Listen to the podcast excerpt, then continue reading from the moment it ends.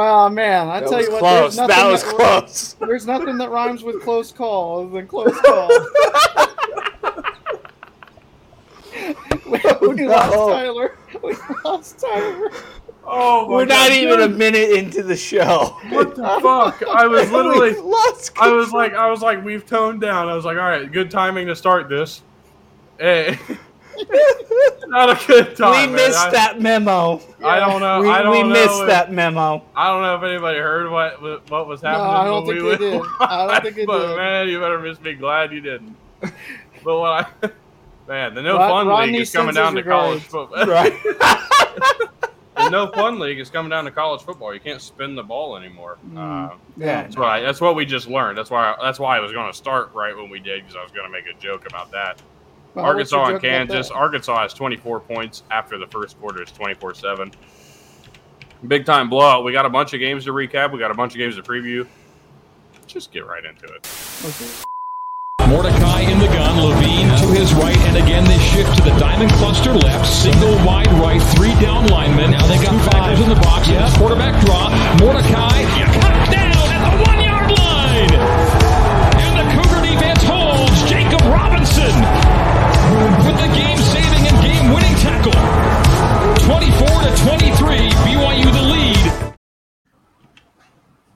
Wow. I'm here. Welcome don't worry. I was getting water. My bad. I thought I had enough time. No, you, you, this is uh, this one was shorter this time, but it's all good. I uh, I'll You're just good, fam. yeah, we'll just preface this by saying that this week's edition is what we've been waiting for ever since the uh, playoff rankings were announced. This pre this preview right here today. This is the one that uh, this is the one that everybody's been waiting for. I think. I mean, that's fair Is to it- say. Is that what everybody's been waiting for? Dude, I this think hair is fucking outrageous. Get you a hat, man. gotta, dude, I need to find. I gotta find my headband. I got a Michigan headband somewhere. I don't know where I put it. I'll let you guys start. I'll be right back. Let me see if I can find it real quick. All right. well, I guess I mean the I'm the just thing gonna that- do this for now. Then Well, you didn't have to do that. Hello. That's a bit too much. Um, so this is our edition of Loudmouth CFB with the New Year's Six games starting up here in a couple days. You know, we Mhm. got the college football playoff coming up on Saturday. We've got a few other games from, uh, you know, the, this week that we'll be talking about. We had five games in the span of uh, less than 48 hours uh, go down between Monday, Tuesday. We've had another game finish up since then. So we've got six games to uh, kind of go over and recap on our scoreboard, Mhm. as well as, you know, I mean, there's one game going on right now. There's a lot of games that'll be being played over the next couple of days that we'll talk about. it's a great Maybe time not- for bowl season. Absolutely. We're not necessarily going to give them all in depth breakdowns, but we will at least mention them and, and kind of give some quick picks. Uh, you know, we'll, we'll, we'll spend more time as we typically do talking about the more marquee matchups, if you will. Um, so, Cam, uh, I don't want to get into the scoreboard before uh, Tyler gets back, but what uh, what's kind of stuck out to you with what we've seen uh, the past couple days in bowl season? Um, Anything that you've noticed is like a common trend? we we've seen a few blowouts, but we've also seen games where uh, where it feels like one team has definitely controlled the game. Because like I look back on all the games that have been have that have gone on this um these past few days, and really none of them have felt super close. Yeah, At least I in mean- my opinion. there, there's been a few that have been close, and we'll talk about Mhm. them more in in just a moment. Uh, but I, I think the thing that I've taken away kind of is that um, you know it, it's been one of those that the teams that have been doing well and and uh, you know converting when especially in the red zone obviously you know you, you think that this would happen more often than not but the teams that are moving the ball down the field don't necessarily always convert in the red zone and that's where you get these uh, bowl upsets that start to happen. If you can't punch in you know touchdowns and you have to sell for field goals that can doom you come the end of the game and so that's been a kind of a, a commonality that we've noticed here so far. Um, you know, we'll we'll talk more in depth about like the the other bowl games Yeah. and everything like that uh, at the end of the season and kind of like just go over bowl season as a whole. But uh, we're gonna, you know, we're gonna go ahead and get started here in just a sec when Tyler gets back, uh, talking about the um some of the games going on. Uh, the game going on right now that we're not gonna be able to do a full breakdown of until Sunday is the Liberty Bowl, and Arkansas has already jumped out, as Tyler mentioned just a minute ago, twenty-four to seven over Kansas, and, Dominant and just so far. Yeah, getting turnovers, capitalizing when they've got the football. And, you know, I mean, we, we talked about, you know, preseason what we thought of Arkansas and Kansas, and nobody expected when, uh, you know, when the season started that these two would be matched up in a bowl game against each other. So you got to give credit to Kansas for being in this spot. You got to give credit to Arkansas. Especially for- not one like the Liberty Bowl, Oh, yeah. where Yeah. where it's definitely not New Year's Six, but it's It's, it's, very still prestigious, even still. it's still got a ring, pun intended. Oh, I can't deal with you doing that. Um, but you know, it, it- this Arkansas team, when fully healthy, we expected you know to be Yeah. a, a eight, nine, possibly ten win team, and then they got riddled with injuries and everything like that. We'll talk more about this game. Yeah, Kansas. Yeah, Kansas was a surprise though this year. yeah, Like, it's cool to see them here six and six in a bowl game, um, and beat some of the teams that they have this year. But overall, definitely, definitely going to be intriguing to see what happens going forward. I really like where Leipold has them, and yeah, yeah. So again, that is a twenty-four-seven lead for Arkansas early second quarter in that game. Uh, let's go ahead and get to our scoreboard. We'll we'll let uh, Tyler pop back in when he uh, is able to, and we'll we'll talk about these games. But New Mexico State and Bowling Green in the Quick Lane Bowl, and New Mexico State, sure enough, Jerry Kill gets his first uh, bowl victory with the Aggies, and was it his first ever bowl victory? Cam, is that what I remember hearing on the Mondays? So I let thought me so pull too. that up and double check. Either way, New Mexico State, for for whatever reason, they have had a whole lot of success in bowl games. You see, they're undefeated in bowl games all time with a 4-0 and one record. They may have only made five, but damn it, they. They never lost. Yeah. it's true. Jerry Kill is one in five in bowl games. So cre- c- give credit to uh, Kill and, and his squad Mm-hmm. for, for winning this bowl game. Um, Pavia looked fantastic, uh, continually making plays, especially when Bowling Green got him into third down and long situations. And for Bowling Green, they just didn't get enough offense and, and get enough stops defensively um, to to be able to win this game. They were down, I think, like twenty four to seven at one point, and they even they just you know kind of got back where they could have a shot, but they never got the ball back after they got within five. yeah, and not just that. I mean, we saw, we saw New Mexico State, especially defensively, really control this game. Like, mm-hmm. I I'm trying to think of teams that I've seen turn around this quickly from where where they were, and I New Mexico State has definitely surprised me. Like I'm from about 45 minutes away from Las Cruces and El Paso, Mhm. and I've seen a few NMSU games, and every one of them, NMSU was never in it. And Yeah. so it's it's nice to see a different result, I guess, from New Mexico State than that. Um, but kudos to them. They came out swinging and right out of the gate, like first drive, I want to say they forced a turnover as well. And that's really when they took over. Yeah, I mean, this is a team, Cam, that was one and five at one point this season, um, and then you know they get a win over in-state rival New Mexico. Their game against San Jose State gets canceled, and that seems to give them new life. They get a, a win over Lamar, which FCS opponent. Um, they respawn. Their only other loss after they started one and five was to Missouri, an SEC opponent, which you expect because they're even then they were that They- score was more competitive. The score Yeah. looks worse on paper than that game was if you Yeah. watch highlights of it. Yeah, but really, just when they came out and dominated Liberty, um, you know, after th- that point, they had gotten the win over UMass and um Lamar after that New Mexico State game. Uh, what really kind of you said, hey, this team might be um doing something was when they came out and just thumped Liberty uh, 49-14 at Liberty, and this was a Liberty team that had just beaten Arkansas the week before, if I'm not mistaken.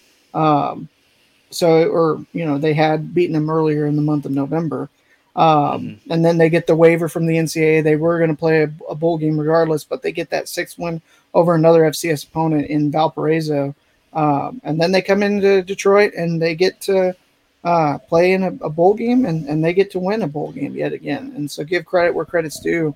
Uh, you know we've got not one but two Aggie teams to uh, Oh, talk about. Also, New Mexico State has been hitting the portal hard, Mhm. and they've done a really nice job there. Like, definitely not top 25 worthy, but definitely worthy of a shout out to them there in Las Cruces. Um, and much kudos to that coaching staff there for bringing in a lot of life to what a lot of people thought of as, as quite frankly, a dead program. So, Yeah. Yeah, absolutely. Killer's done a fantastic job, and I'm excited to see where New Mexico State ends up. Uh, we've got you know another Aggie team to talk about here in this bowl recap, but I'm wondering what I haven't seen a, Texas A&M uh, on any of these slides yet. Do you know happen to know what time their uh, bowl game is going to be, Cam? I don't think it exists. Ooh, okay, well, maybe we Just a shouldn't. hunch. maybe we shouldn't, you know, beat a dead soldier. Uh, no, I, I, that's a Mike Leach reference. A pirate can beat a soldier. Um, we shouldn't beat a dead horse, though, and continue to make jokes about Texas A&M. I mean, they are an ag school. That- Anyways, yeah.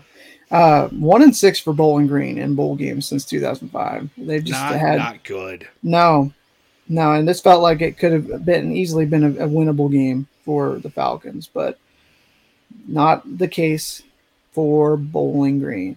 Now this one's a pretty good game. This was a, a back and forth kind of game.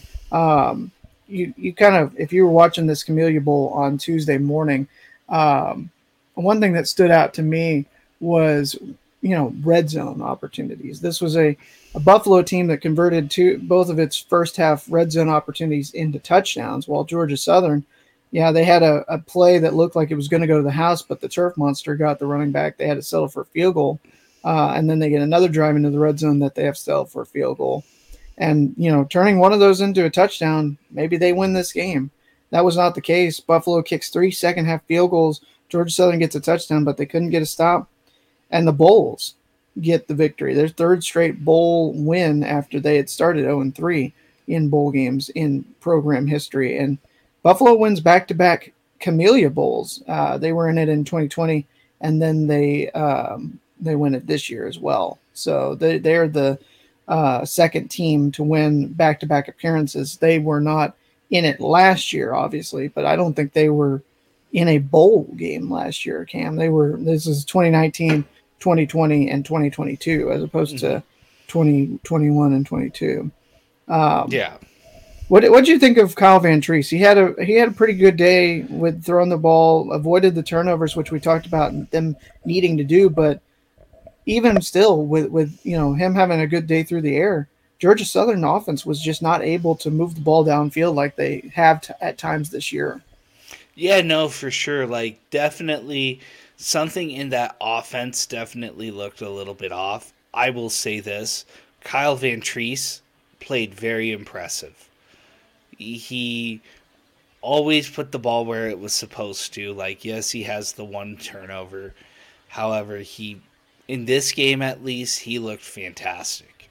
Um, he put the ball where he was supposed to. He made the he made the correct decisions even like you could tell that he was progressing through the route tree rather than being like a lot of quarterbacks where it's like one or two reads and oh crap what do i do now Um, he was very decisive as well. Um, just kudos to Buffalo. Like like you had said, they they executed in the red zone, whereas Georgia Southern did not. They at times, anyways, Buffalo was ready. They I feel like they were the better coach team, not a slight at Clay Helton. Very impressive job there at Georgia Southern with what he was able to do. Especially in year one, given mm-hmm. what they were kind of expected preseason to do. Mm-hmm. And and how they were built to be a triple option team. And, you know, Clay Helton's like, no, no, none of that. Fix your crap, son. Well, I mean, that you, yeah. you talk about how good of an offensive line they have to be a, a pass first team, but the, the offensive line was built to you know be a triple option uh, blocking team. So yeah, well, um, just piss you right off. You Sorry, couldn't, couldn't find it? No, I couldn't find it. That's bullshit. And dude, I don't know where I put it. I, I dug through my entire closet. Like it literally took me a hot minute to get that shit figured out. But, well, I mean, you missed. Hopefully, you will have it for Sunday. Ten minutes or something. I didn't miss. I didn't miss nothing. No, I know. You just weren't here for 10 minutes. Uh, what do you think of uh, Cole Snyder and this um, Buffalo offense, Tyler? They're solid. I just think that this game was just was just weird and, and all all around. It's funny you talk about Buffalo winning back to back bowl games. This is what I want to talk about. Back to back Camellia Bowls, for that matter. Uh, well, if you go back to that 2019 2020 Camellia Bowl, um, Kyle Vantrease was a quarterback for Buffalo. Mm-hmm. Now he was on the other side, still holding the loss, but not a bad game from Vantrease. Uh, Snyder was was very very good, was consistent, capable of getting the ball where it needed to be. Um, the second half kind of slowed down a little bit for him, but all in all, that was a uh, a damn good performance. Buffalo gets the win. I, am kind of upset. I, I, changed my pick from Buffalo to Georgia Southern the night of, or uh, on Sunday night, and and didn't think twice about it until we got in the game. And I was like, man, that kind of kind of backfired. But nonetheless, this is still a, a great great win for Buffalo. And my apologies for doubting. Yeah, Ahmed really put the game away on the ground when they had to have it for Buffalo. Uh, that stat down there at the bottom I thought was really interesting. Uh, Kyle the second quarterback to appear in the same bowl game, but with two different teams while he's still in college. Uh, the only other one was Jalen Hurts, who obviously yep was in the Peach Bowl with Alabama, and then in the um, Peach Bowl with Oklahoma, and um, both both quarterbacks won the first time and then lost the second game. Yeah, uh, that's just mind-boggling, and I don't know if we will see that again for a while. Uh, but you know the way the way the portal is, who knows? Yeah, it'll be very interesting to find out for certain. Yeah. Did you want to say anything about the Quick Lane Bowl? Good job, New Mexico State. no, I mean this was this was this was a terrible game. Honestly, I mean it was just it was it was very sloppy, and I know that it doesn't look like there weren't many turnovers, but it was just very very weird styles on both sides. I mean, New Mexico State was fortunate they were able to get do what they needed to do. Um, but this this was just a very quiet game and, and one that I, I don't have a whole lot to say honestly about it. Fine, fine, fine. I know Cam doesn't have much to say about this one, so we'll just. Hey, look, this is exactly what you expected Memphis to do. When when we talked about this game, Memphis was supposed to come out here and, and win and win big. Utah State was just did not have it at all. Uh, Cooper Legas got hurt in this game, anyways. Yeah, which brought in Davenport. He hit every other play, so I mean, yeah. I mean, it was only it really was only a matter of time, unfortunately. Um, this is an interesting stat. Fifth season under 500 since 2015. I'm pretty sure they were over 500 every year from 2010 to 2015. Yes. Uh, maybe mm-hmm. minus the 2010 season itself, mm-hmm. but I don't believe so. Uh, mm-hmm. This was just a hell of a run for, for Utah State in the early 2010s, and, and since then it's kind of been on a downward spiral. Nobody's really been able to make things happen for them. So I'm curious to see if Blake Anderson is going to be the guy. Or are they going to look somewhere else? I don't know. Not my place to say. Cam, you'd probably know more about it than anything. We're good for Memphis. I mean, they uh, they had five straight bowl losses, and, and one of those in a New Year's Six against Penn State, the Cotton Bowl, mm-hmm. which was an all time classic. Yeah, Cotton Bowl game. Exciting game. They've had some really good quarterbacks. Seth Henigan is in my opinion, the best quarterback they've had over the, this last handful of years. Um, maybe unless you go back far enough, maybe you get Paxton Lynch. Maybe you could put him up there on that list. But I don't think Paxton Lynch was much better than Seth Henigan. He was just kind of expected to be there. Um, Yeah. Mhm. is a difference. This is just a great a great game for Memphis. They came out ready to go, played the better game, and they get they get the win. So this is what I was kind of intrigued by. You know, this was early on. Both defenses were were keeping themselves in this game. Utah State was able to keep themselves hanging around early in that first half um, because of their defense, and then once Henigan kind of got settled in and and figured out what they were wanting to do. He was just tearing them apart, and and you know it's kind of what we expected. Once once um, once Memphis fi- found the groove, it was it was going to be a long long day for Utah State. And that that stat about you know under 500. I mean, I think two or three of those, Cam, you can tell me if I'm wrong. Uh, two or three of those were only six and seven with bowl losses. It's not like it's like Yeah. you know three and nine or four and eight. There, there was one year of three and nine in Mm-hmm. that stretch, but but other than that, it's been six and seven. Like we've been consistently making bowl games, Yeah, really for the first time in our program's history. yeah. Um, but I want to forget this game. I, I can understand that. I think Uh, that I think Kansas is in the same situation right now. Yeah. with- Yeah, with what's going on? I know one game that we won't be talking about Sunday. We will not be Yeah. talking much about this. We may get a score in, but that's about it. Yeah, ECU comes out and and this game went exactly as expected in my mind. Um, I was kind of expecting uh, Grayson McCall to play the full game. Actually, to be completely honest, I wasn't expecting him to play at all. Uh, yeah. let me- When we, Yeah. when we previewed this, we didn't we think he previewed, was we weren't play. expecting him to play at all. We but once I found out he was playing, this is the way I expected this game was going to go. I thought ECU was going to pull away. They were going to be up a couple scores for the majority of the game, and, and kind of just kind of just have full control. And that, that's what we saw. Um, they, there was a time where they were down like fourteen to ten, Mhm. and from Early there on, quarter. and, and from there on, Holton Ahlers and and this this offense was just plugging away, Fire. making things happen. Uh, this was cylinders. eight wins is the most they've had in the season since 2014. You got to look at this game and and uh, really the last little bit of the season and wonder what could have been, because Mhm. this team was very capable of being a 10 win team, and they Yeah. they they failed unfortunately, but they were very capable. Um, and and you see for Coastal, they they close out on a three game losing streak, and that's their first one since 2019. That's just insane.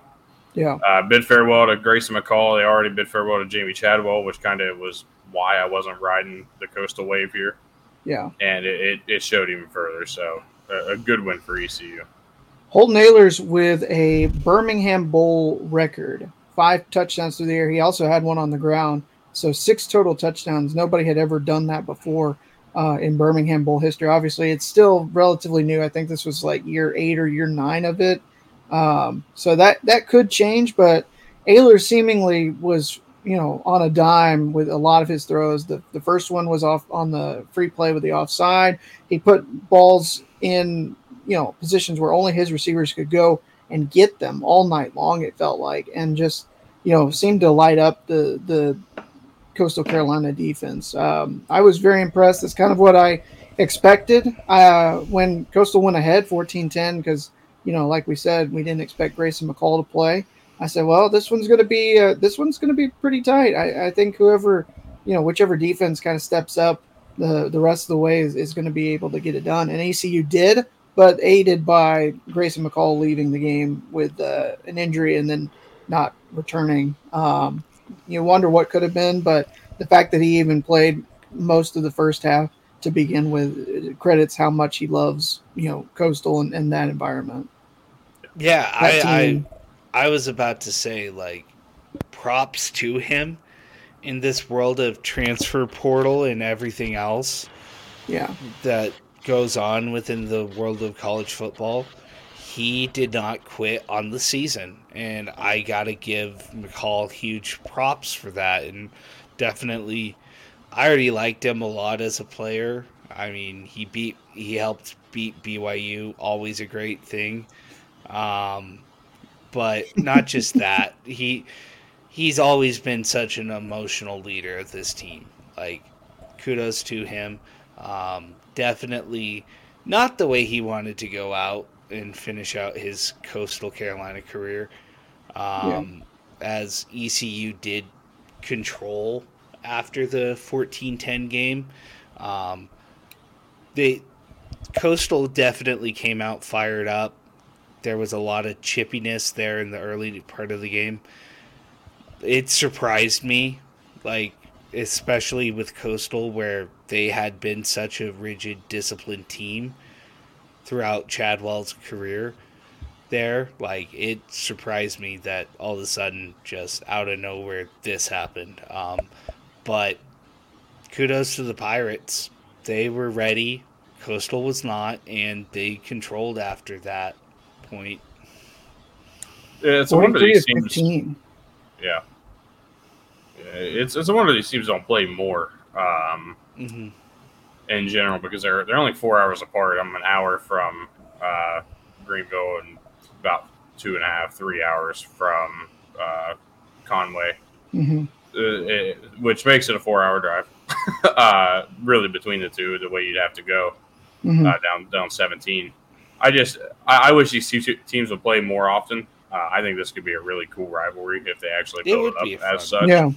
Uh, but uh, until then, I will take this bowl game. This was a this was a great game and, and phenomenal one to maybe kick something off if they they decide to. Yeah, I'd be here for that in the wee hours of the night last night, Chase Wolf led Wisconsin. Really, Braylon Allen led Wisconsin mm-hmm. to a win over Oklahoma State. Um, this was this was kind of really ugly. Wisconsin's game the whole way through. It, yeah. it, like you just said, ugly, but they get it done. It was a really confusing sideline for Wisconsin. Didn't really know who was actually coaching the game because Luke Fickell was on the sideline. Uh, Jim Leonhard was on the sideline. I mean, it was just such a weird deal. Um, I didn't watch hardly any of this game. I fell asleep pretty pretty quick into it. But Wisconsin able to win, uh, pull out a seven and six season, and, and for a down year, seven and six is not bad.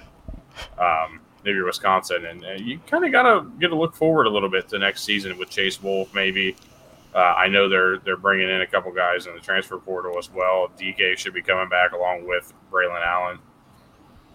Wisconsin's in a really good spot. Wisconsin is primed for a Big Ten West run next year, and that is my early prediction. Is Wisconsin will come out of the West for the final time. Um, and then it comes down to what's next. Oklahoma State, on the other hand, this is kind of where they're going to start falling, falling a little bit. I think. I think they're going to have a couple down years before they really get back up to being a 9, 10 win team they just need to get some more experience, and this game showed why. I mean, Rangel was good, just not good enough. And there were a lot of other issues here as well, along with some of the transfers they have going out compared to what's coming in. Oklahoma State's kind of in for a rough patch here over the next year or two, from everything I've seen. So this is this is not a good way to go into the the recruiting cycle and uh, into 2023. No, and, and for everybody that was kind of like, how did Oklahoma State fall off so much? You really kind of saw it in this game. If you didn't watch anything beyond their game against uh, Kansas State, uh, this is an Oklahoma State team that was, you know, just mercif- mercilessly attacked with injuries. Um, not only did Spencer Sanders go down, Rangel, the quarterback that played last night, went down with an injury, and he missed quite a bit of game action late in the season. And Gunnar Gundy wasn't too much better.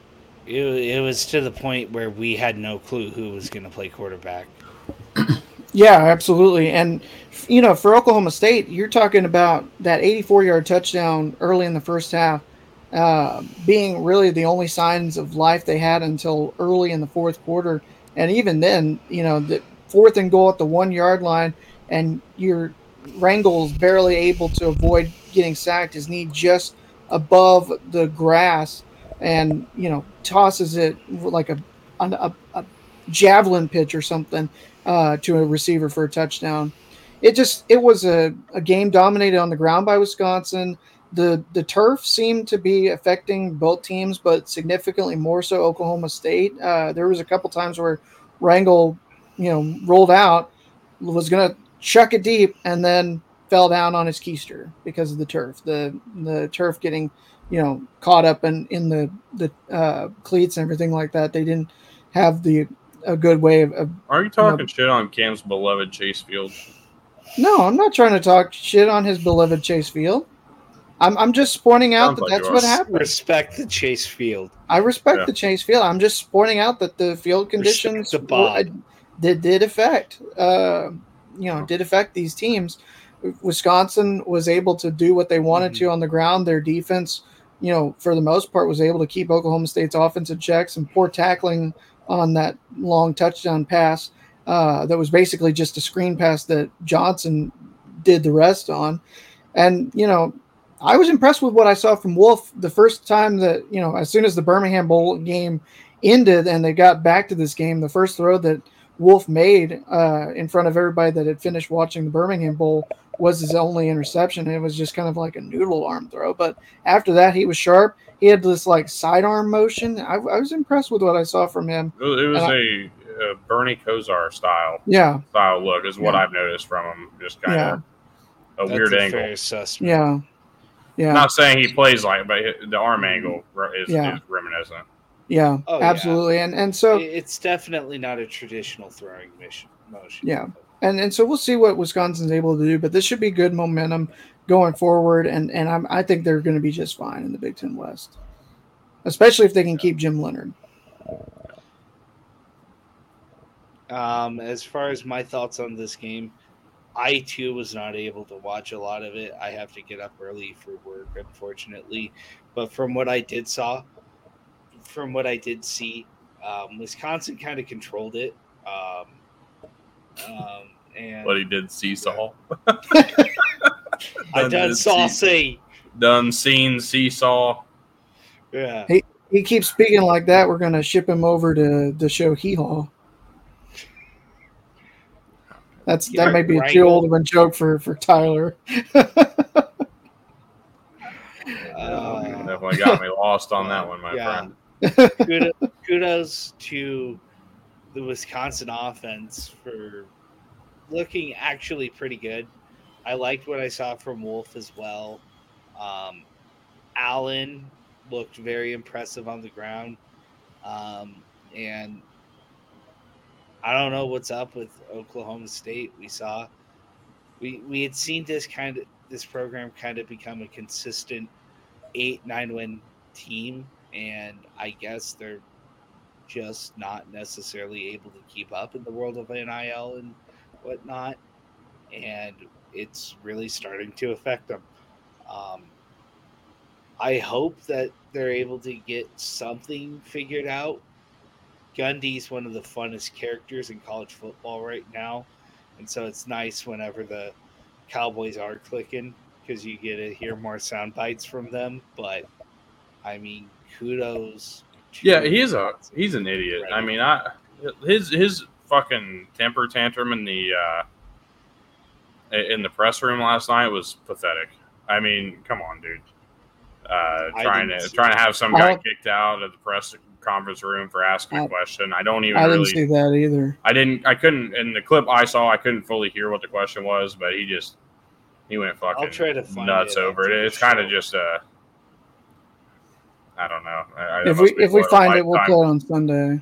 hmm Mm, play it on Sunday. We'll, we'll put it on Twitter with uh, Yeah. hashtag bitch made on it. Um, Also, Chez Mellusi looked pretty good. Uh, Wisconsin backup running back also ran for you know Yeah. pretty good chunk. Had a 51 yard rush, and then kind of just you know he was above five yards a carry at one point. He ended up just below five yards Four carry, but five yards. Wisconsin Yeah. ran for, for like 200, almost 250 yards. In that credit to Chez Mellusi too for sticking around in Wisconsin after being overtaken by Braylon Allen, and even Mhm. last year Jalen Berger was the guy who really stepped up over him. Uh, then this was just a. Uh, this was just a good effort It's for like, Wisconsin. It's it's what you like to see. It gives you a lot of uh, gives you a lot of hope.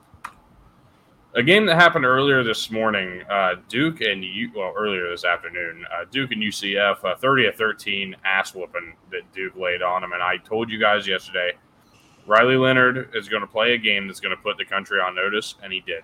19 to 28, 173, 10 carries, 63 yards, two touchdowns.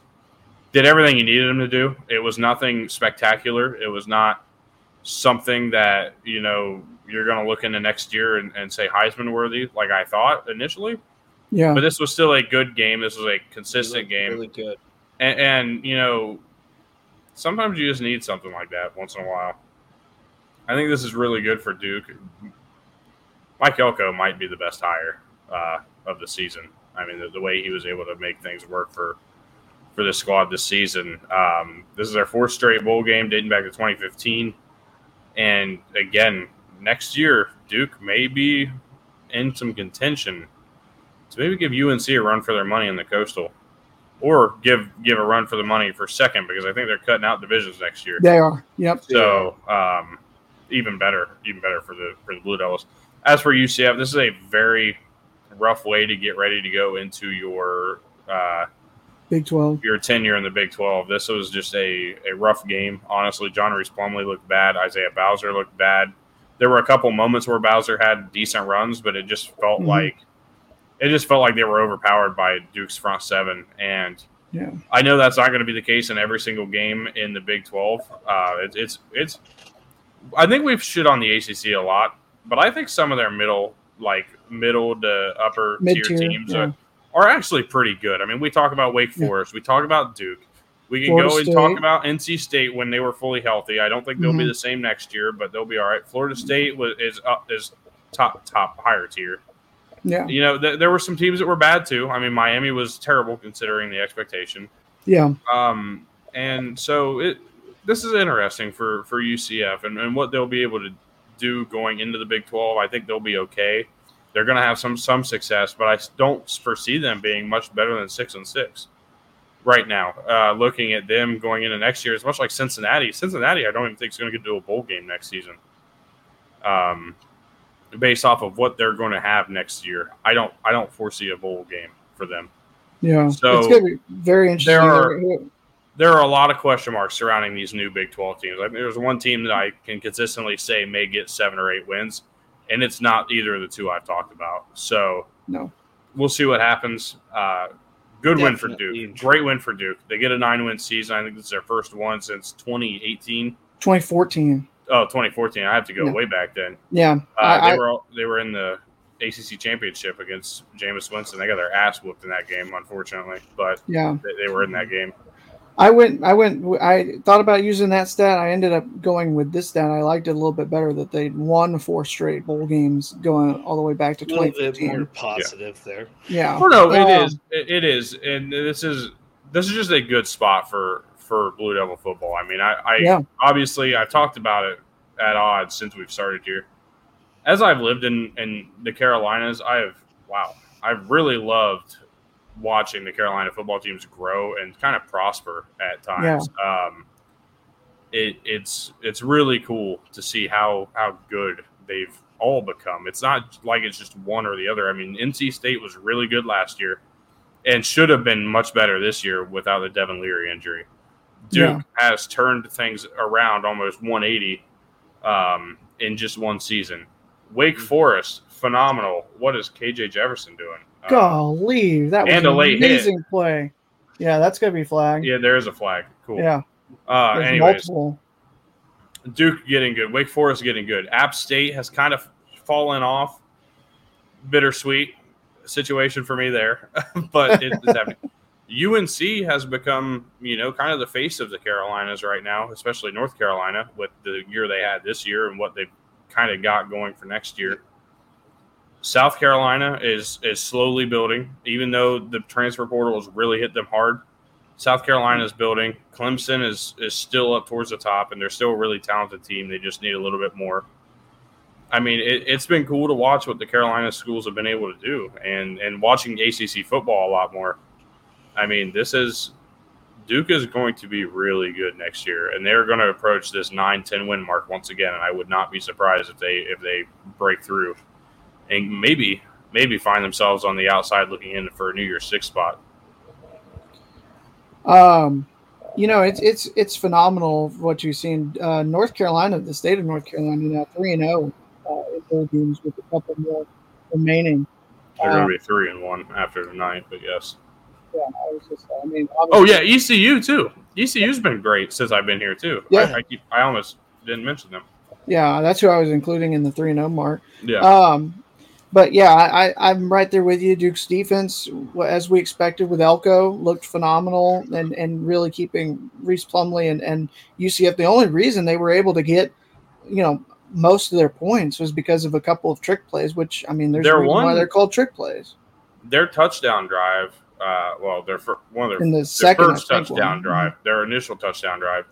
They went 15 plays, and it was. I think they ran the ball almost All of them, 12 yeah. of them. I mean, 12 or Something 13 like of them. Yeah. It was it was an impressive possession, but they didn't do that anywhere. They, they got away from it after it like stopped working, and you could see Bowser only had 11 carries. I, I would have liked to have seen those numbers hit 15 to 20 to really think they had a chance, and, and they just didn't. I mean, Yeah. Plumlee wasn't able to do anything, so Yeah. interesting, interesting game all around on this one. Yeah. Yeah, and um, kudos to Duke. Very impressive year from them this year. Um, excited to see what happens there going forward with Elko as well. Um, really excited to see the state of Tobacco Road there with all with all the teams I know what you said. Just Yeah. continue. Continue. please. with with all four of those Carol, North Carolina schools really starting to click. Um, well, I there's six if you include App State and Yeah. ECU, but I I'm just You went saying, with like, just the four ACC, maybe, uh, yeah. the ACC four, the main big four there Yeah. that people think of. The basketball schools, right? Yeah. Traditionally, yes. Um, then there's Wake. Um, anyways. Tim Duncan would like a word. Wait, I think Wake. I consider Wake a baseball school more than anything. yeah, I was Yeah. going to say baseball, but either way, sports out non-traditional football schools. Um, Yeah. very, very fun to see um, and exciting going forward. They're all recruiting well so far this year, and so will be fun. And UCF looked good throughout the year, um, and even at times the in this game, they looked really good, especially running the ball. Um, but once you're hundred percent right, once they once that dried up, they really were inconsistent. Um, I do like what Malzahn is building, though. He's got he's got them headed in the right direction, though, for sure. And it'll be fun to see them going into the Big Twelve, where I think their offense suits Big Twelve play. So it'll be fun to see. All All right. right. That ends our recaps. Now, if we want to Transfer talk about anything. portal. Sam, Sam Hartman is in the transfer portal. We talked about that on Sunday. Official now. He is in the portal. Um, there's really no other movement. I went through the transfer portal before we started, Mhm. and not a lot of movement right now. So we're kind of just waiting to see where people end up. Uh, we haven't really heard many things about quarterbacks and where they're going yet. So as a for now, just gonna just gonna tone it back. I'm gonna dial it back. We're not gonna focus too much, but I am gonna bring something up, and that is Ed Reed to Bethune Cookman. Now hmm I put a little bit of a uh, you know I got my conspiracy theory going last night. You get that aluminum foil hat on. Oh, it was it was on right away. And here's what I think is going to happen. Ed Reed, if he succeeds the way Coach Prime did, Ed Reed's going to move up and he's going to go straight to Power Five. And where is he going to go? Where is a school that was extremely underwhelming this season compared to expectations? Where's a school that he went to college? hmm Where's Yeah. a where's a school that's got a coach that may not be on the hot seat Utah. yet, but in two to three years may be on the hot seat? That's Utah. This, that's Miami. Yeah, you're you're wrong, by the way, BJ. But yeah, it is. But- it is, and it is. It is Miami. I think that I think that Ed Reed is setting up to either become the head coach at Miami or he's going to flop. I mean, we talked about the same thing probably a mm-hmm. couple years ago with Coach Prime.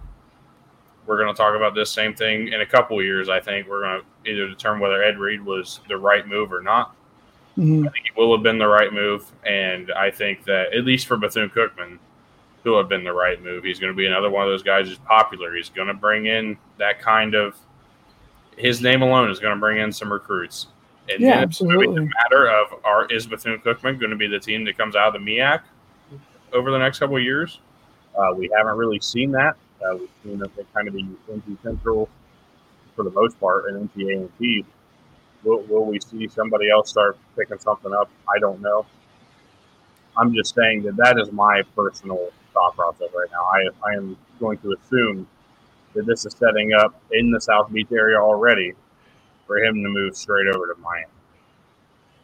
Yeah, I could absolutely see that happening. Um, you know, it, it's the thing about it is is that what does Miami have to offer these days? You know, there's not they're they're not anywhere close to where they were just 20 Money. years ago when yeah, well besides Money. money. i that's what I'm saying. You know, They, they got the they got the national championships, but not in 20 years. You know, they're no longer where they were at that point. You know, in in it's 2000 in the early same 2000s. program. No, it's it's not, and it, it's not. You know, the Catholics, convicts, nobody cares about that anymore. When they played a few years ago, it was a total ass whooping uh, for Notre Dame, but that didn't seem to do anything. You know, building going forward the past couple of years. Notre Dame has actually been better than than Miami the past couple of years since that game. Um, Unfortunately. you know, so you're you're finding more and more Miami has fallen back to where they were before that run in the late 80s where they were winning all those national championships. If they want somebody to, to come in there and turn it around, if, if it's not going to end up being Mario Cristobal, because, you know, Lord knows they've, they've gone through so many thinking this is our guy. Mark Richt was our guy. You know, now Mark Richt should have been their guy. The Yeah. fact that he wasn't was an absolute travesty. yes, and absolutely. Trying to go get De'Aaron King was the worst thing he could have done for his entire tenure. Yeah. Uh, that was Yeah. miserable. That was the Yeah. dumbest shit. But Yeah. and now Mario Cristobal is in the same boat. He's going to be Mhm. pretty rough. I don't. Manny Diaz. I don't even want to talk about Manny Diaz. That that time was just terrible too. Yeah. Miami's in need of somebody who can who can recruit along with the money they're already putting into their program, and you know they're putting a lot in. We've seen their Yeah. recruiting stats. We've seen the transfer portal. They're Yeah. putting money into this. I guarantee it. It's going to be a matter of time before they do start becoming a top ten to fifteen team, but it relies on coaching.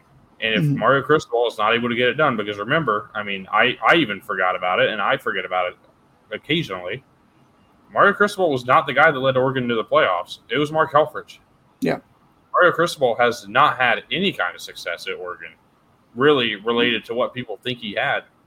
And now he's at Miami and and one underwhelming season already with Tyler Van Dyke, who was supposed to be the best quarterback in the conference on everybody's list.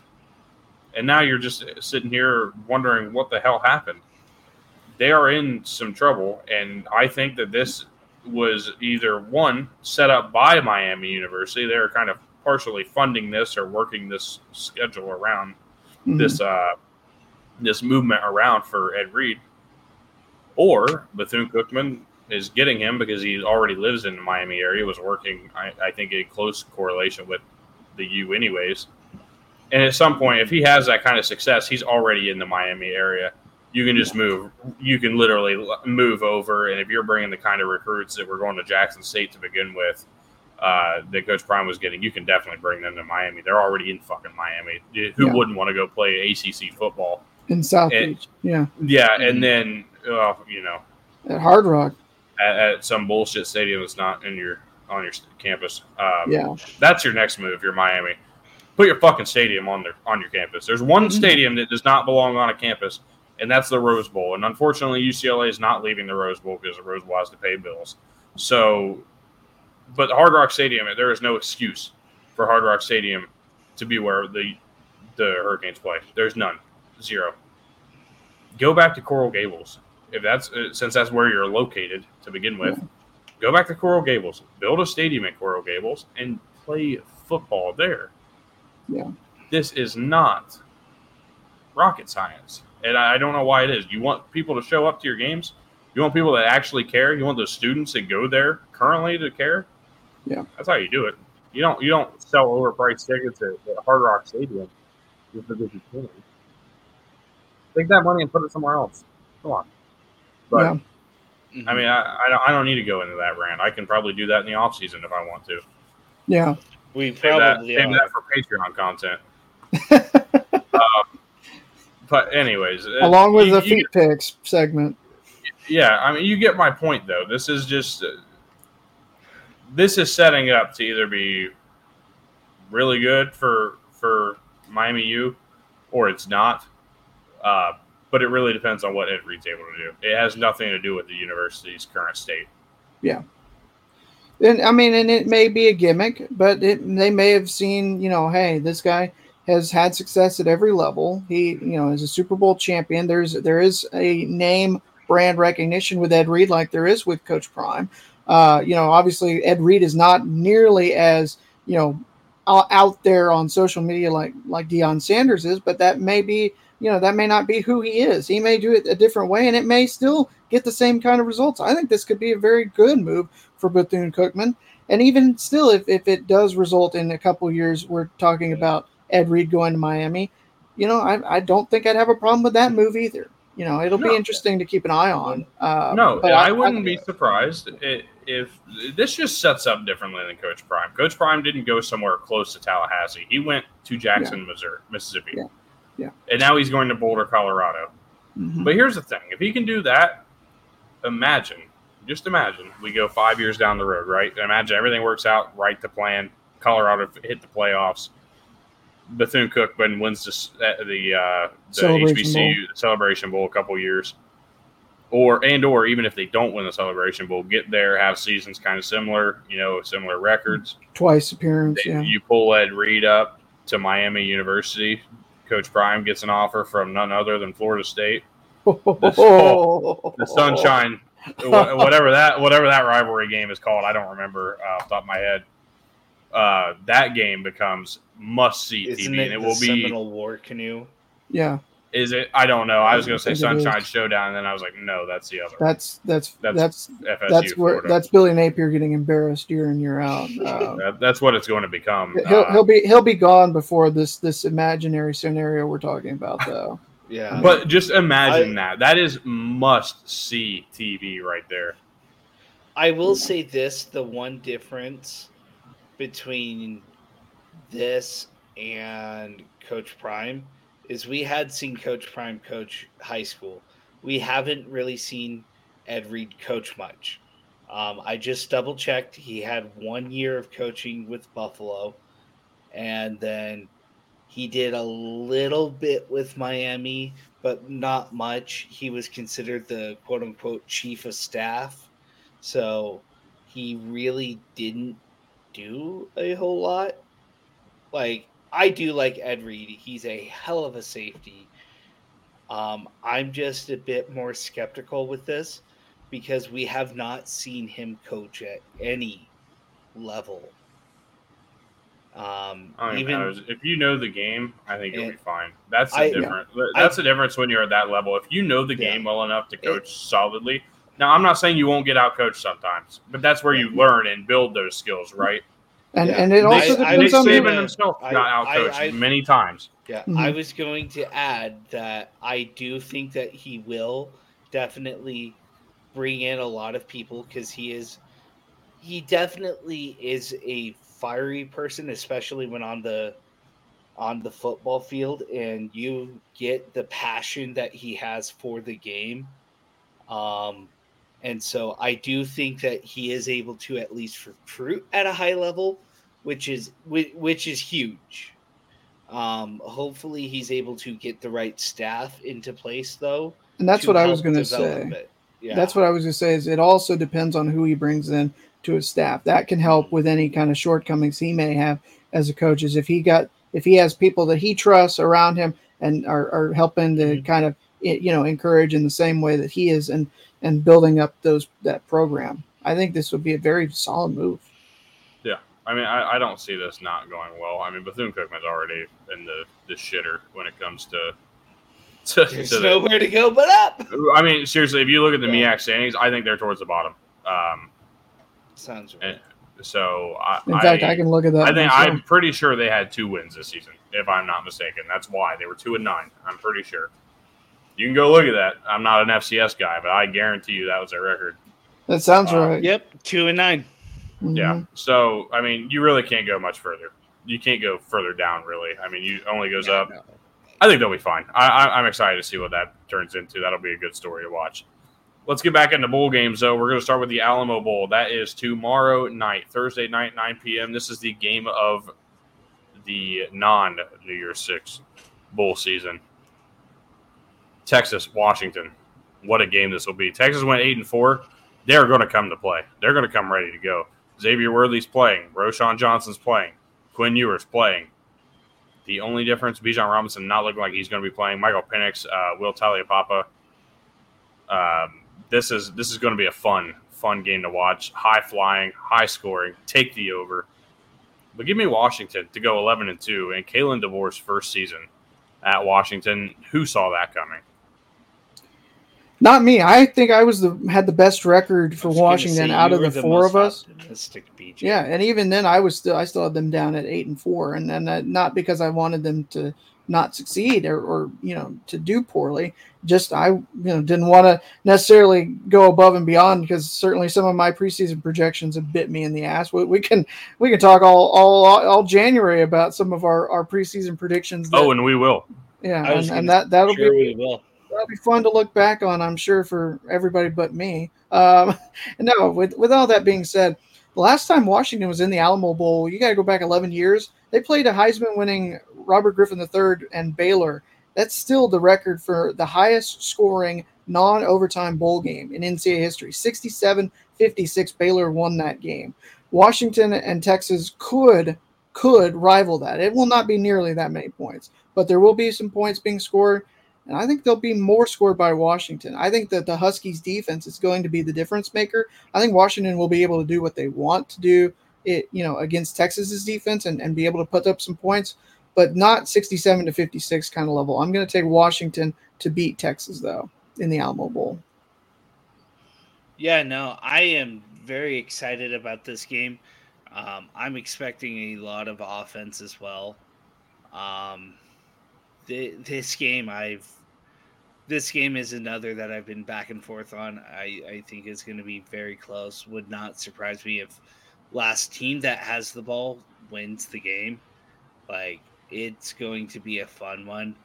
Um, credit to both these coaches. We've seen so much improvement so far in their tenures. I know Sark's in year two, and and um, just blanked on his name. DeBoer is in year one at Washington, and both these, and he's made a huge difference there in Seattle. Um, I'm gonna go with Washington though. I think that they're able to get just enough stops to force Texas into having to make a play super late and make a mistake. This Washington secondary has played well throughout the year, and I don't think this game is any different. Give me Washington.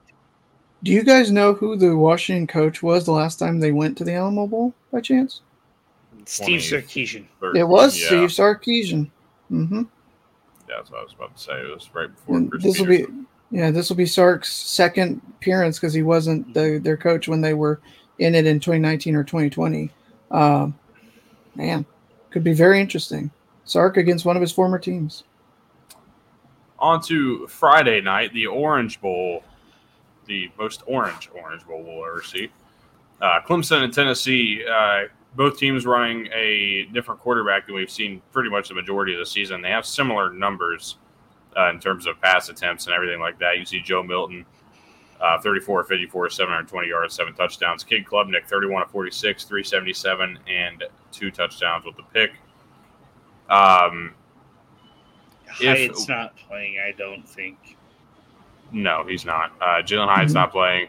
This is the first Orange Bowl appearance since Tennessee won their national championship back in 1998 Yeah. um, with uh, with Peyton, Peyton Manning, Manning. of course. hmm Uh, Dabo Swinney is trying to pass Bobby Bowden for most bowl wins by a coach in ACC history. If he can get this one, that would be his 12th. This is going to be a, a very fun game to watch. I'm really excited actually to watch this because it obviously it's a former Michigan quarterback and Joe Milton against the quarterback that I said was going to uh, become a star at some point in this season. this is a very good opportunity for Cade Klubnik. I am taking Clemson because I am trusting Cade Klubnik more than Joe Milton in this game. Yeah, I, I, think that's that's a very smart play here. I, I think we, we've you know not even trying to make jokes or anything like that about Joe Milton with the 99 throw power, 40 throw accuracy, or, or whatever has been the the, uh, the detriment, the, the joke about him for the past couple of years.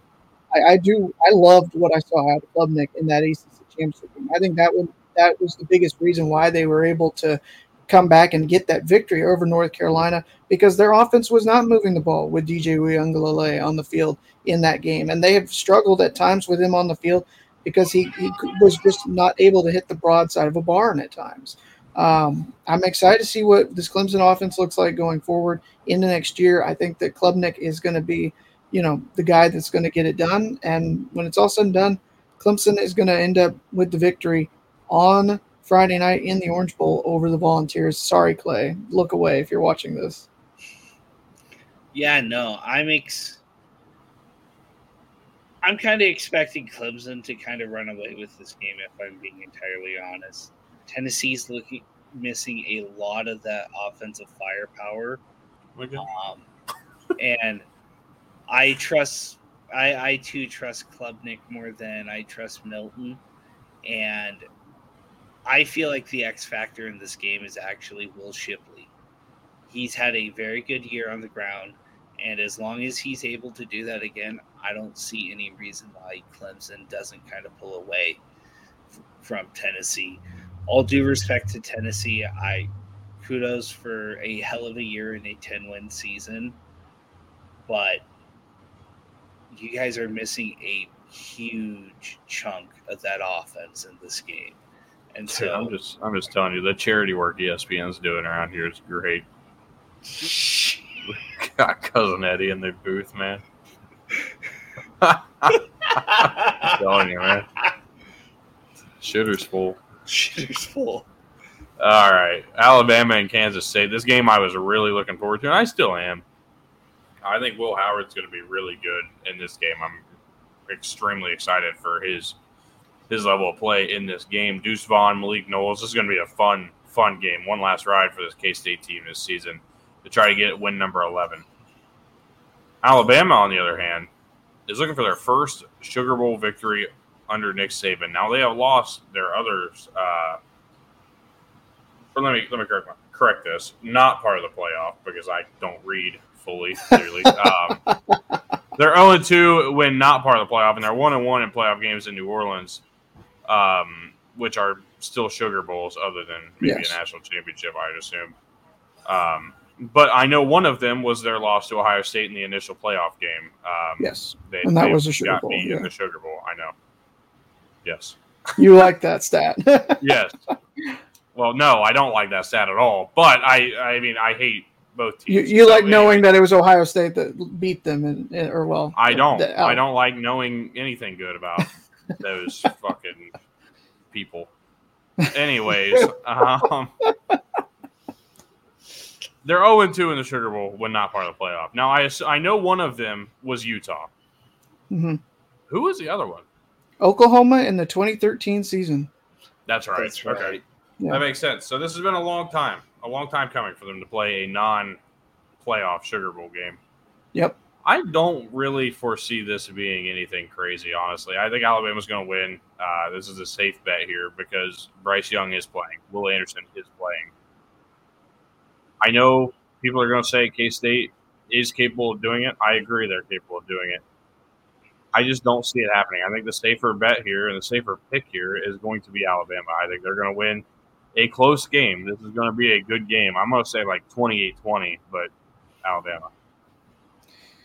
Well, who wants you to go safe and smart with these picks, Tyler? You only live once. Go Wildcats. No, I'm uh, in all seriousness. In all seriousness, there is absolutely a path to victory for Kansas State in this game. That being said, it is going to be really tough. I, I think they're going to have to play probably their best football of the year. They they come in and they're playing some pretty dadgum good football but the the kind of you know defense that they had late in the second half that nearly allowed TCU to come back with another come from behind victory against them is not what they want to to have out there against this Alabama team. Bryce Young, you know, not as good this year as he was a year ago. He's felt like he's become a better passer. Um, but even he, he, that, has, he is yeah. not his been stats don't show it. But it- it's been interesting. It seems like anybody who wins the Heisman has this unreal, ungodly expectation, and it mhm, just wasn't. That wasn't the case this season. Mhm. But it does Yeah. not discredit the season. I mean, twenty-seven and five touchdown interceptions. The I way think he's found his way out of sacks. I mean, he's Yeah. his pocket presence has grown. His his overall intangible, you know, talent has grown. Yeah. It- it's just a matter of, of you have to really look hard onto the field to see it because it's really hard for him to have had the kind of improvement Mhm. anybody would have expected following a Heisman season, especially from Yeah. somebody who, again, you win the Heisman so young with such a great year in your first year as a starter, and you turn around, this expectation is up here, and maybe you don't hit up here, but you're like right there, and that's Mhm. where he's at. Everybody's like, "Oh, this Yeah. is a down a down year. He doesn't look that great." He's been the exact same He's quarterback. fine. yeah, The only I- I- the only difference is he doesn't have the same weapons. And Yeah. truth be told, this Alabama team is just a little bit worse uh, Yeah. than last year's, and that's The- that's totally okay.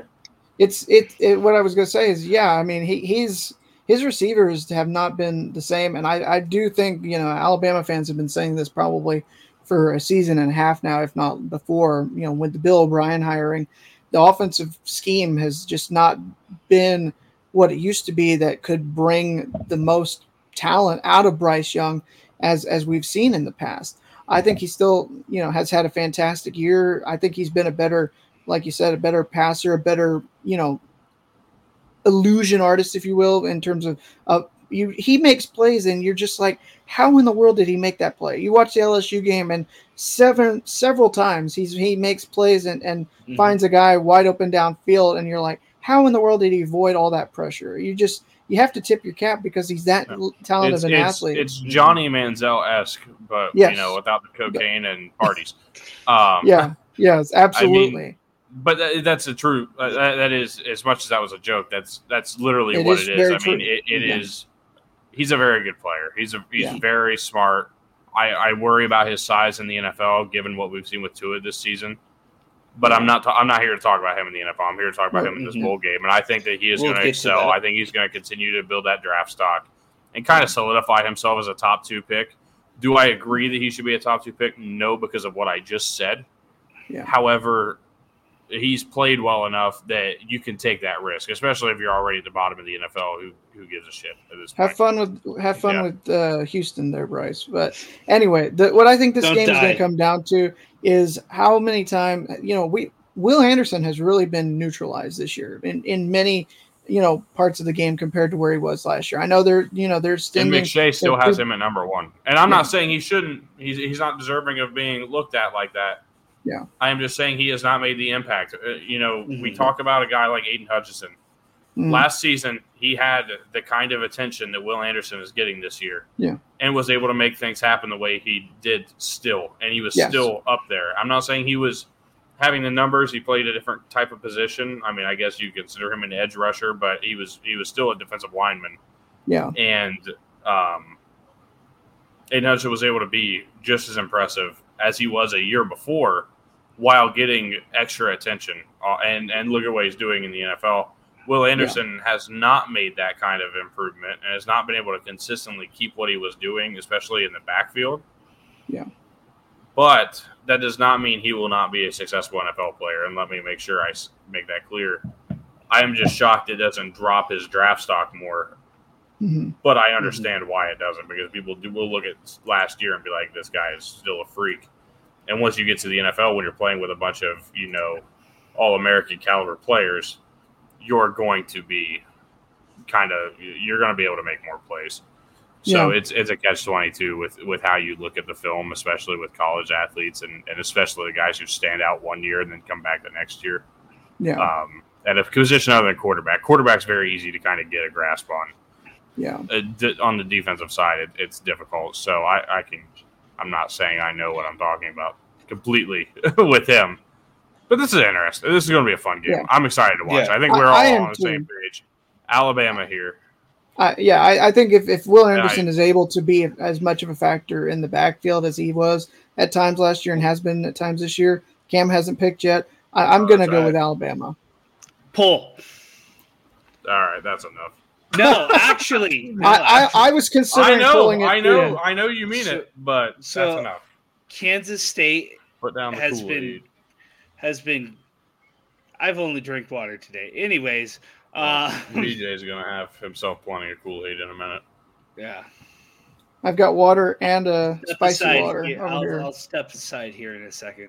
Anyways, um, the the reason I think Kansas State is going to win is this offense is great at controlling the pace of play.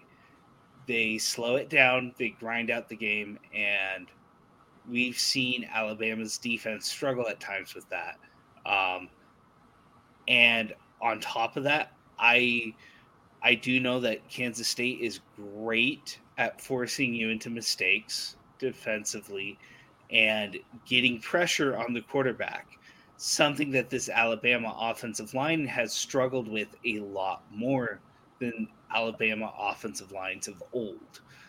And so I I think because of that they're able to get pressure on Young, force him to continually to have to make those insane types of plays that we've seen from him throughout the year.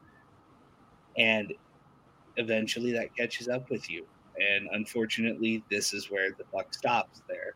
And I think Kansas State is able to get a huge victory for this program in Manhattan. I thought about pulling it too. I really did. It's going to be a great game either way. Absolutely. All right. We should let Cam go first with this one. Okay, let's set the stage. Vrbo Fiesta Bowl. Best logo in college football for bowl games. I don't know. Find that out another time. Find Maybe that out another one of the best, perhaps. Stay tuned. One of one of the four best, perhaps. Mhm. It's up there. It's it's one of the top top four or five, I would say. Anyways, TCU is eleven and four in bowl games since 02. They only lost. Uh, well, they lost their only other Fiesta Bowl appearance in 2009. That was a great game between TCU and Boise State. If you I haven't disagree. watched that, I suggest going. If you haven't watched that game, I suggest going back and watching it nonetheless. Um, Yeah. and, and my Wolverines have won the only other one in 1985. Now that means nothing to today, and so does 2009. Yeah. With Sage is set, Cam, go ahead. So I I ultimately think the Michigan Wolverines are going to win. I'll let you guys get into it though. What, what Oh, kind of a see later. preview is that? What what are we paying you for, Cam? We we wanted more than just. Oh, I think they're going to win. But Yeah, it's like this, it's like SpongeBob when uh, Mm. Mr. Krabs says, "I ain't paying you for nothing." Because actually, you ain't paying me at all. No, but I do think Get some bubble money. I do think Michigan's able to win. They've had a great defense. That rushing game is insane.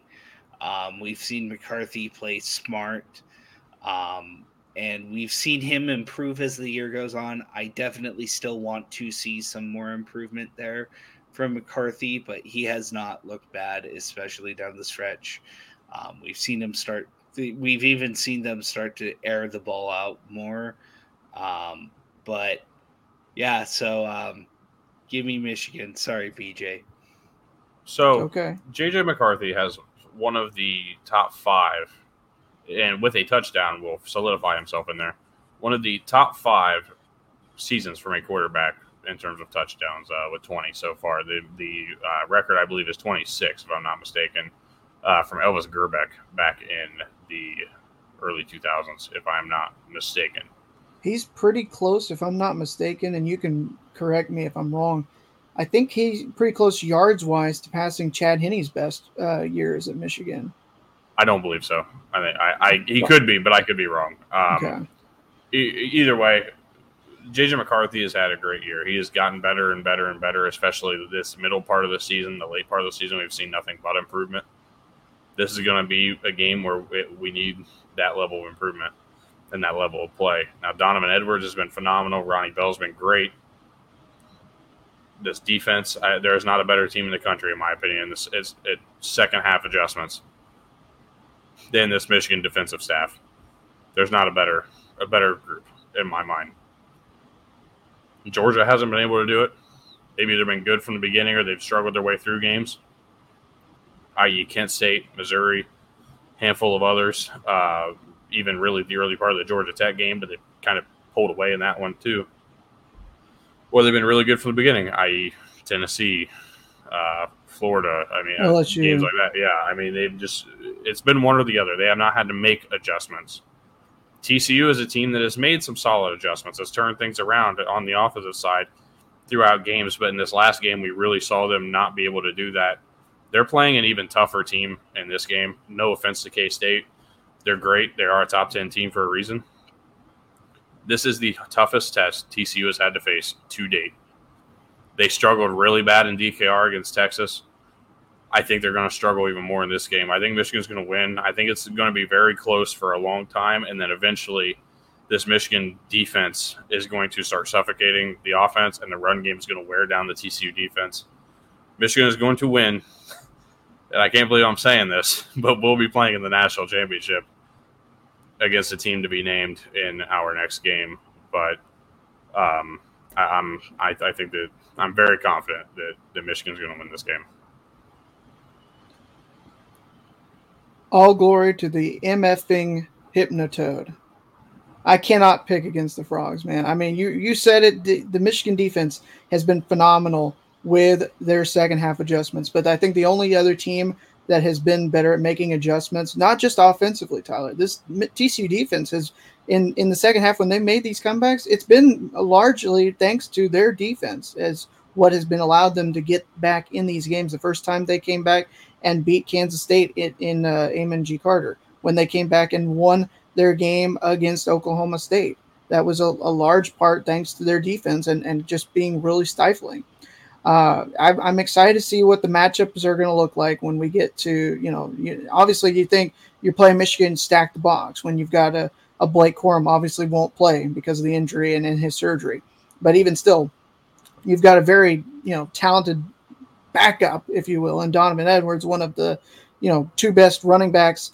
You know, obviously the the two best running back duo in the Big Ten, and and one of the best around the country. I can't tell you, you know, who's a better running back duo off off top of my head, but it's going to be very interesting to see what TCU's defensive backs are able to do in those one-on-one matchups because you're not going to be able to stack the box to stop Michigan. They're going to you know, want to throw out. JJ McCarthy has been phenomenal with, especially in the last two games, you know, taking what the defense has given you and and being able to hit those passes. A lot of the talk has been, oh, he's he's got, you know, anything short, he's fine, but he can't hit the deep ball. Bull crap. That last those last two games, Ohio State and uh, Purdue, he can absolutely hit the deep ball, and he will if need be. So it's really going to come down to how guys like Johnny Hodges, Trey Hodges Tomlinson uh, and other guys play on an island essentially against guys like Ronnie Bell, Cornelius Johnson, uh, you know, Luke uh, Schoonmaker, and, and, and other guys for Michigan.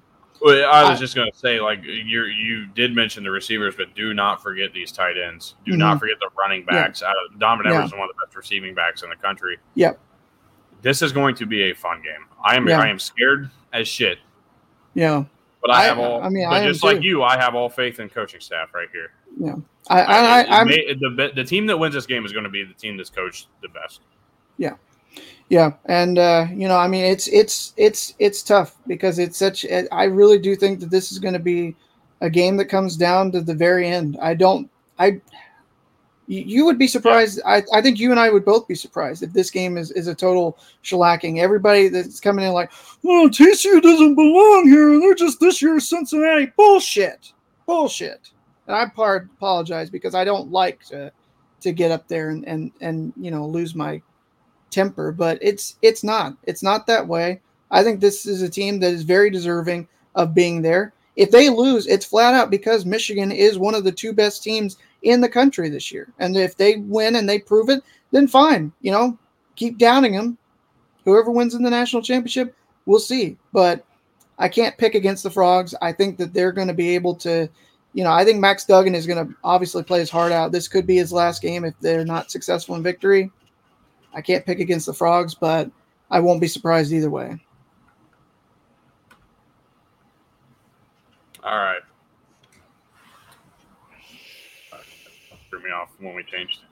Ohio State, Georgia, the game everybody's talking about. Game everybody's talking about. Nobody's talking about the other game. Mm-hmm. Everybody's on this one now.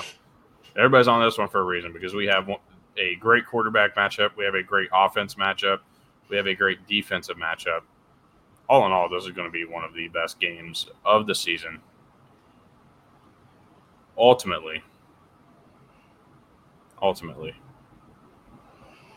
Georgia's going to win, and they're going to be playing for back-to-back national championships to be the first team to do it since 10 years ago when Alabama uh, was able to close out the deal on their back-to-back. It will be 10 years to the almost day Mhm. um, that they were able to do so.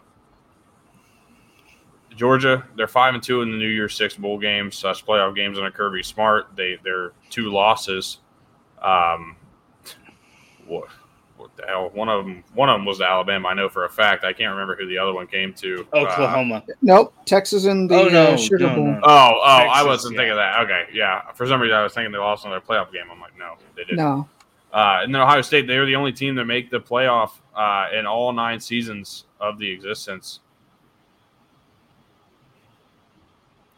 The math is not adding up. no, it is because they went to the national, won the national championship. Oh, you're right. You're right. Don't remind me. I don't like to remember things like that. Um, yeah, I guess I it is seven and three. But here, I will say, uh, Marvin Harrison has been phenomenal. Good to know he's coming back for Ohio State next year. If if you're an Ohio State fan, I'm not, so it's not good to know. Um, CJ Stroud not going to be able to come back. He's likely playing in what could potentially be his last game. What more does anybody want than to see OSU Michigan national championship? Well, I can tell you what I want to see more. I want to see us get a chance at Georgia one more time. So that's why I am taking uh, Georgia to win this game. Yeah, I think a lot of people are talking about this game and this matchup more so because this was a lot of people's national championship pick before the season started, and a lot of people had this as a national championship game before the Ohio State Michigan game. Nobody really gave Michigan much of an advantage and, and an edge in that game going into Columbus, but they proved they belong there. They proved they belong in the playoff.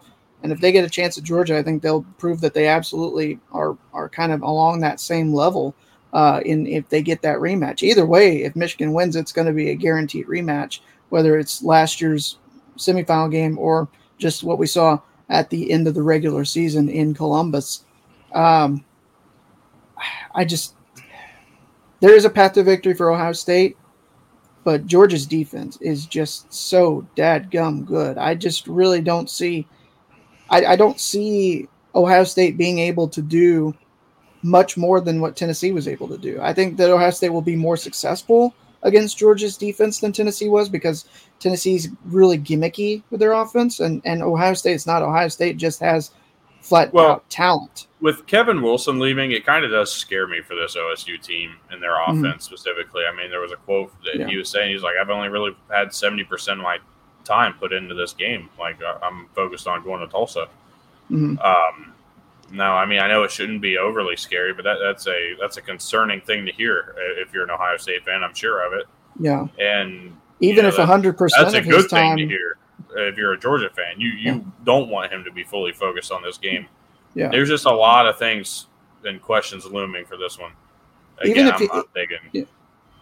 yeah, even if he was hundred percent invested in the game plan for this game, uh, it, I, I still think Georgia wins. I just think that Georgia's the better team. They've got the better defense, and I just I think it's going to be very tough for Ohio State's defense to be able to stop Stetson Bennett and and and this Georgia offense. I don't think that Georgia's as much. You know, obviously they haven't been as much ground and pound as in years past. Stetson Bennett has been slinging the ball around and, and threw, I think, like three or four touchdowns in the first half of that SEC championship game against LSU. And I think he might, you know, very well do the same throughout the entirety of this game. Not in, certainly not in the first half alone, but I think Georgia is going to pull away, and I think they'll win by about ten to fourteen. I've got the Bulldogs getting a chance to go back to back. Yeah, and I think that this should be a good game as well. Um, we've talked about it all season. This Georgia team, this Georgia team, is just one of those. Yeah, Georgia, Georgia, Georgia, Yeah. Georgia. Georgia team That is one just, down to Georgia. Georgia on my mind. all right, all right. All right. In all seriousness, this Bulldogs team is just one of those teams where they don't necessarily have a standout player. Like, yes, Stetson Bennett is playing well. Yes, there's a lot of players on this defense that are playing well. They just don't have one standout player. Like, they are a very, very, very good team. They're very well coached. Wait. And Sorry. How is that a personal foul, unsportsmanlike conduct on Arkansas when he's the one that got shoved? His reaction to him? I, I don't I was gonna say Uh, we- he must have called we, him we, we, we never heard what dinner. he said. He must have so- called him for dinner. Yeah, that's what it was. Sure. Yeah. Um. Anyways, um, You know. I I I too have Georgia winning this game, though. I think that it's going to be a very close game. It's going to be a lot of fun to watch, and there there definitely are multiple paths to victory for Ohio State. But give me this Bulldogs team; they're just too much. The last game of the year, y'all. Don't hold. About that. Ne- next time we see a college football game after this one. Oh, sorry. You had me. You had me thinking something totally different. No, not the Oh. season. I said Sorry, year, I was season. sorry. I was going full bourbon bowl on you. you Remember said when last game of the, you said last game of the year, and I was like, "Don't hold anything back." Well, you know, we know. we, know, we know. We know Dan Fouts. We know. Oh, Oh, that- man. dude, That's that great. Brent was a savage in that movie, man. That was so good. I love seeing him be able to, you know, go off like that. Yeah.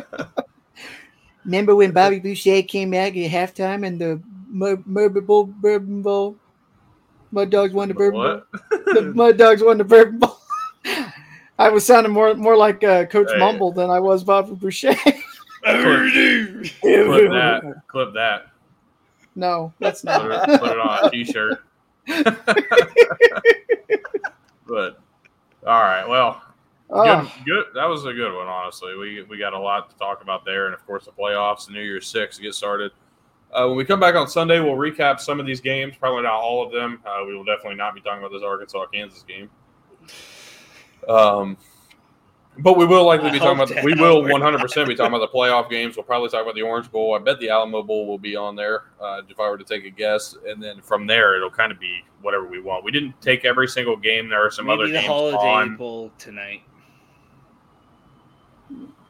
Doubtful. Perhaps. Um, the, there are some other games on uh, coming up tomorrow and, and Friday that we did not talk about. We apologize.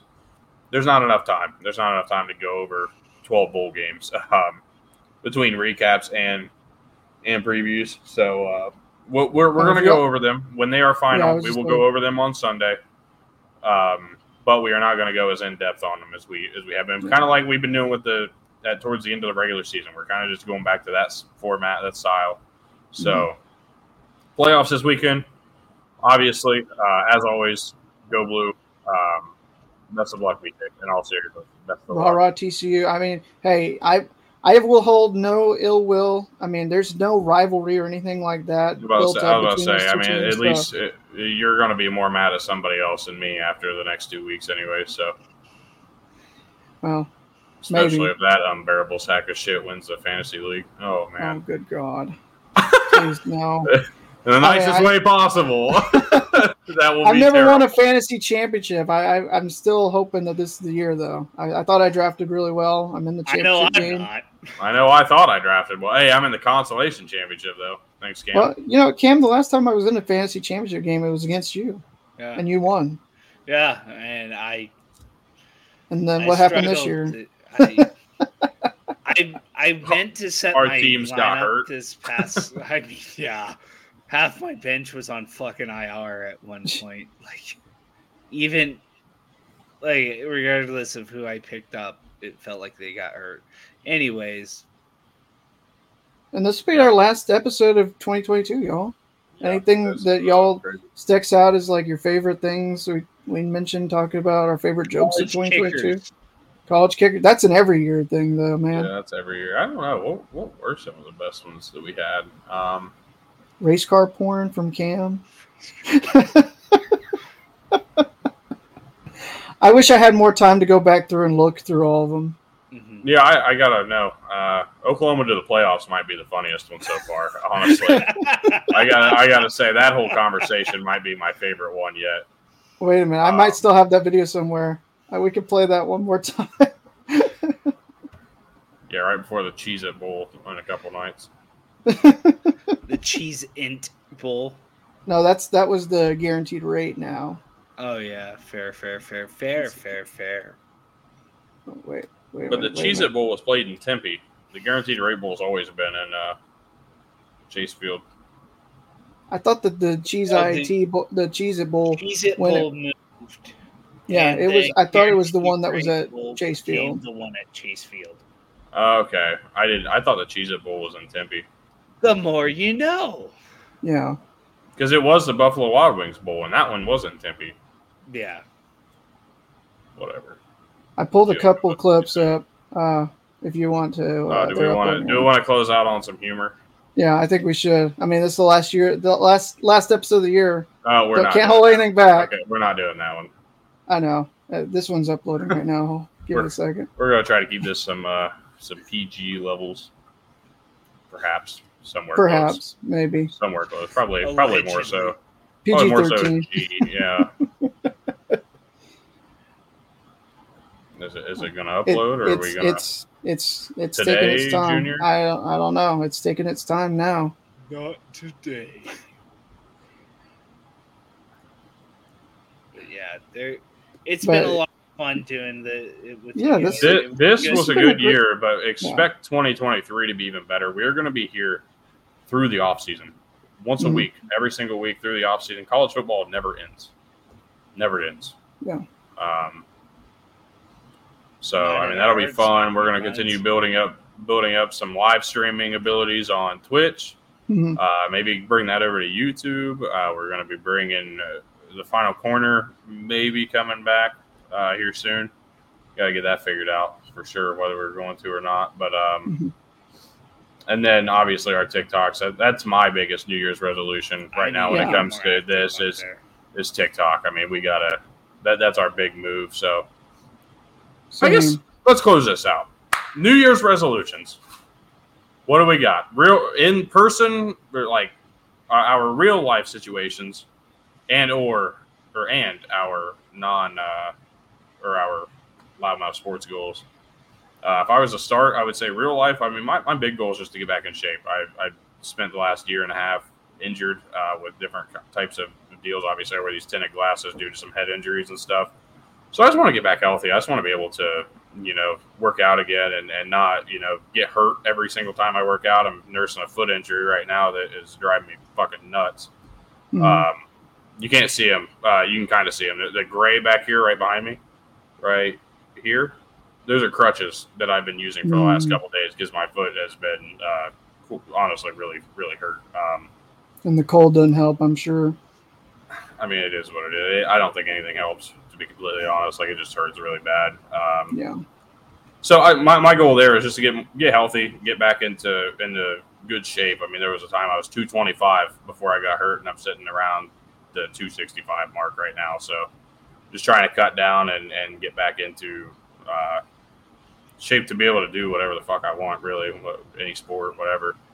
Um, and then obviously TikTok's a big goal of mine, and then getting our getting our social medias bumped up a little more, I think, is another one. Putting the time, effort, and even money into uh, promoting our social medias is a big one that I think would uh, would be very beneficial. So those are kind of my my top few, uh, and then, and then Twitch streaming, being being more active on Twitch. I've been really good here the late portion of the year, but just uh, closing it out uh, next year and being solid throughout this year next year would be great. Uh, as we kind of lead up lead up towards the new NCAA game, I would really like to uh, get to the point where I am not, know, where I have a good following by the time we do that. Yeah, I think you know, for me, I, I tried. I started to you know before I left for uh, a vacation back in the summer. I tried to go and, and really you know go on a crash course diet essentially, and and you know get get some weight taken off. And I think I was pretty successful at that. And then in the, when I got home from vacation, I was like, well, I accomplished that, and so I just I can you know I don't have to worry about as much. And you know I'd like to try to get back to that and, and kind of do what you're doing. I'm not necessarily you know getting you know recovered from an injury or anything like that, but I would like to get back to being more consistent with that and, and trying to uh, you know trying to get slim down a little bit more. And you know I, I haven't set a goal as to how much I want to lose, but I could probably stand to lose you know about 40 50 pounds easily i could i would say. And and you know maybe i can tone it up from there. Um, but next year i just realized this is going to be 10 years since i graduated high school and i feel like i've you know especially in yeah especially in the last you know five or six that really, reunion. really ballooned up. Oh i'm not going. What the fuck? You want me to go to that shit? Oh no i don't want to do sure that Yeah. Yeah, loud, loudmouth uh, vlogs. we can have No. you and Cam talk about how much you love your old high schools no i i'm, I'm going to and be how all the hot girls became fat and gross and had five kids. And Mike yeah. Leach wasn't wrong about the fat little girlfriend. no, in all honesty, I, I think I've got work that night. I don't know what night it is, but I think I've got work. Some I've got something. We, we've night got a already. loudmouth show to do that night. Yeah, exactly.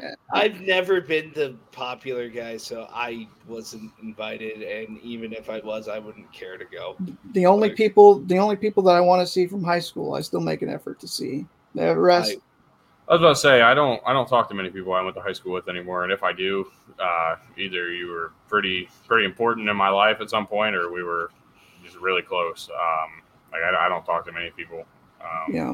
Mhm. But any anyway, other than that, like like you said, you know, being more active with with TikTok is, is probably you know my loudmouth goal. Uh, I I feel like I'm, you know, feel like I'm doing pretty well with with everything that you know is being asked of me. I know that my my time and resources could probably be spent, you know, doing better things or, or you know, doing other things. But other other than you know trying to get back into you know healthy frame of mind, if you will, or a, a healthy body frame. Um, that's that's about all I've got.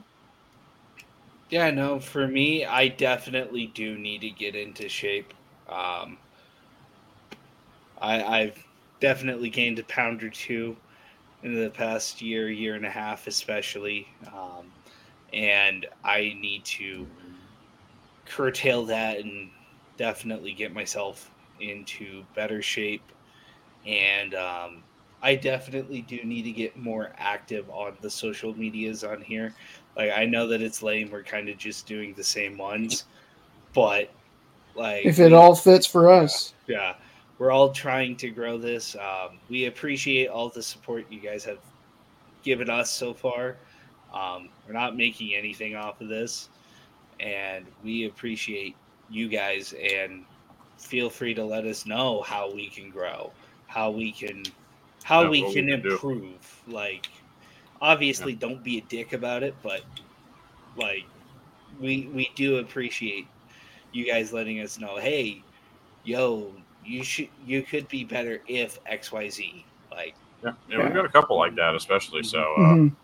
anyways, let's close this out on a good note. Why don't we? Wrong. not that one. Wrong.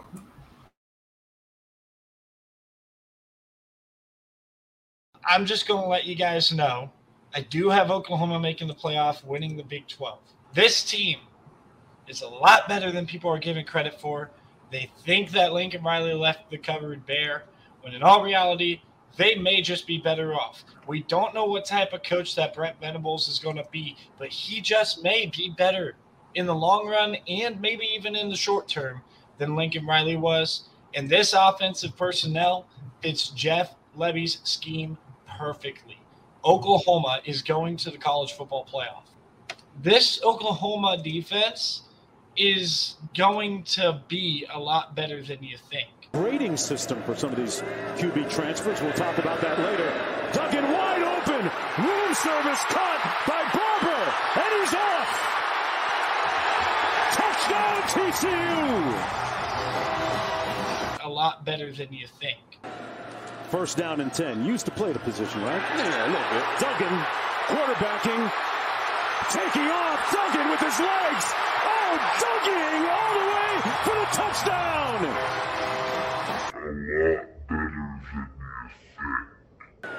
Reason why he's a projected first round pick. Wide open room service again. One more man, touchdown.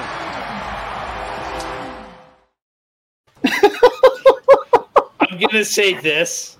At one point, on at one point, I I mean I was the lowest on Oklahoma coming into the season, Mhm. even on the stream. At one point, I had them at seven and five. God damn it! I wish I would have stuck with that. Even then, that wasn't what they ended up doing. no, they wound up being six and six, but And no, no, that wasn't meant to target Colin. We'll have multiple No, things that oh, we no, can we're gonna on have- ourselves we're about at. to We're not roast. I mean, we got we have Arkansas season. I know Colin and I both are probably wrong there. I Uh, had Arkansas eleven and one. I, I don't know. Oh, I, had no. I take back at what I said. think I BJ's dumber them- than the two of us. I, I think I had them at a. I, I think I had them at like nine and three. I think. Well, Yeah, because I I, had I had them beating Alabama and Texas A and M. I mean, technically, if you go back and look at my Ohio State preview, I was spot on. Yeah, Spot on. And the only one who went that direction uh, that time. I Kinda thought I, no, I thought you had them at twelve and zero, and they didn't go twelve and oh. zero. No, I put an L on the on the sheet. I know that. Or did I change it back? Maybe I changed. It. I thought you changed it know. back. Yeah, Whatever. I couldn't remember. Uh, we could all be wrong for days on Utah. Um, Oh gosh, But yeah, no, I mean it was just fun. It's fun to go back and look at it. I can't wait to start really doing that and digging into those. But oh yeah. again, th- thanks everybody for tuning in. Uh, wish you all happy New Happy Year, New Year. safe holidays. Hope you enjoyed your Christmas and and had a safe a safe day then. And um, yeah, we're we're looking forward to this uh, 2023. Continuing to uh, to build our craft, build what we're doing here. Uh, you've seen our quizzes have gone up. We're, we're we've got something new in the works uh, that we started the other day uh, that we're going to try to do. Maybe not as often as the quizzes, but they're going to come around once in a while. Um, amongst a few other things, we're kind of going to start doing some random content now. I, now, this is not saying that the uh, the Loudmouth Sports Network is going any any different direction. It's going to be college football mainly for the next year, but I think we're going to start maybe doing some different things and maybe incorporating a, a different show that covers every sport uh, for more so of a of a conversation piece uh, that's better than first take and uh, whatever the fuck that one is with uh, Skip Dumbass and Shannon Sharpe. Rip Shannon Uh, and Unlimited or something. Undisputed, maybe. I don't. Undisputed. Yeah, undisputed. That's what it was. Yeah. Yeah. Uh, more like unwatched. Anyways, uh, thanks again. Thanks everybody for tuning in. Not like we're watched or anything. We probably got like ten views on this specific video you're watching right now. Uh, thank you again for watching. Though, uh, leave a like, subscribe, comment, uh, follow us on Facebook, Instagram, Twitter, TikTok, all the above if you like. And uh, we really, like I said, look forward to continuing this in 2023. So we'll, uh, with that, we'll see you Sunday, January 1st, 2023. 2023 and we.